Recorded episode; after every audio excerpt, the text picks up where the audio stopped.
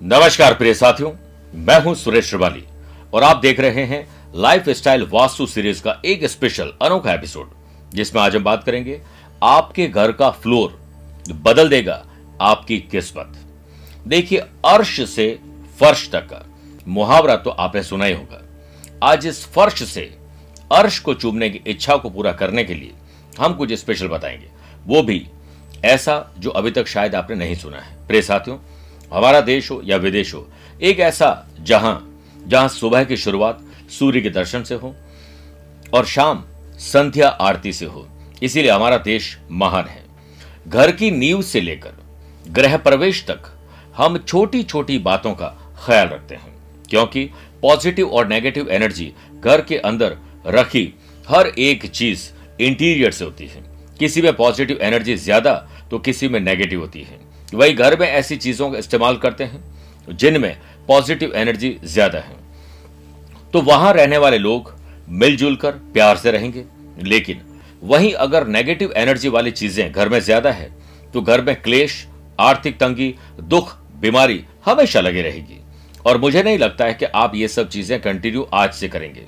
आज के vastu special episode में हम इस बात पर गौर करेंगे, ध्यान देंगे कि घर की एक ऐसी ज़रूरी चीज़ या पार्ट जिसके बिना घर में चमक नहीं, और वो है आपके घर का फर्श और उसका रंग। जिनके घर बन चुके हैं, वो फर्श को चेंज नहीं कर सकते। लेकिन आजकल आर्टिफिशियल फ्लोर मार्केट में अवेलेबल है।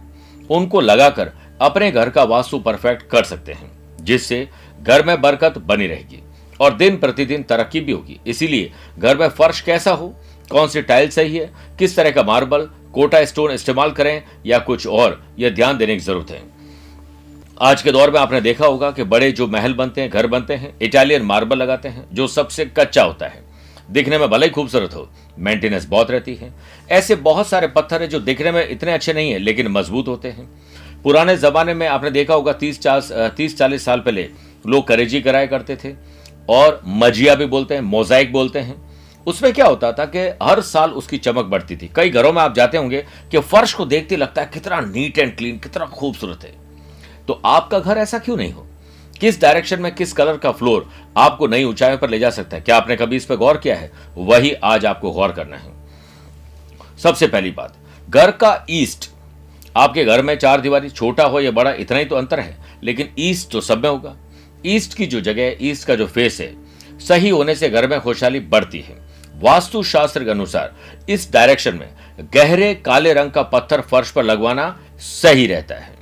घर की नॉर्थ ईस्ट फेस में, जो ईशान्य कौन होता है, गहरे नीले, स्काई ब्लू या लाइट कलर का ग्रे फर्श सही होता है। घर की साउथ ईस्ट बने कमरे में डार्क रंग का फर्श लगाना शुभ होता है। साउथ फेस वास्तु में अग्नि की दिशा है और यम देवता का स्थान है। इस डायरेक्शन में रेड, ऑरेंज कलर की फ्लोरिंग लगवाएँ। साउथ वेस्ट फेस में लाइट कलर का इस्तेमाल करना शुभ रहता है।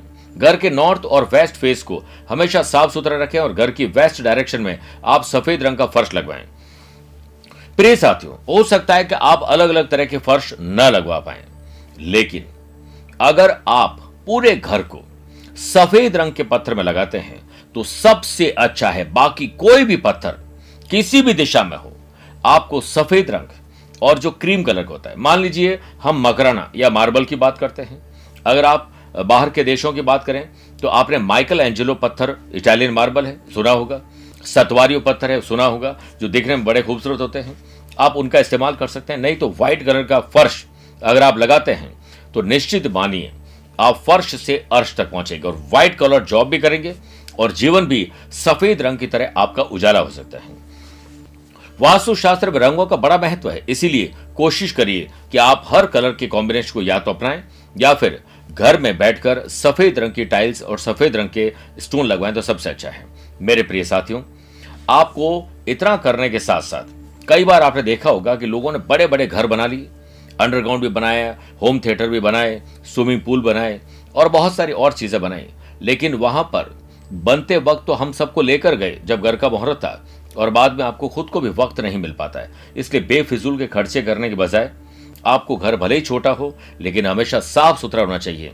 हम सिर्फ़ दीपावली पर ही साफ़ सफ़ाई क्यों करें? क्या सिर्फ़ दीपावली पर माँ लक्ष्मी आती है? आप हर रोज पैसा कमाते हैं।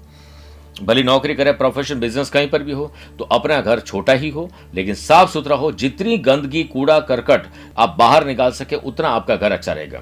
और एक बेहतर लाइफ स्टाइल को पा सकेंगे। मेरे प्रिय साथियों, आज के लिए इतना ही। अगली बार लाइफ स्टाइल वास्तु सीरीज़ में कुछ नए टॉपिक के साथ आप सभी के समक्ष हाजिर होऊँगा। तब तक के लिए स्वस्थ रहिए, मस्त रहिए और व्यस्त रहिए। प्यार भरा नमस्कार और बहुत बहुत आशीर्वाद।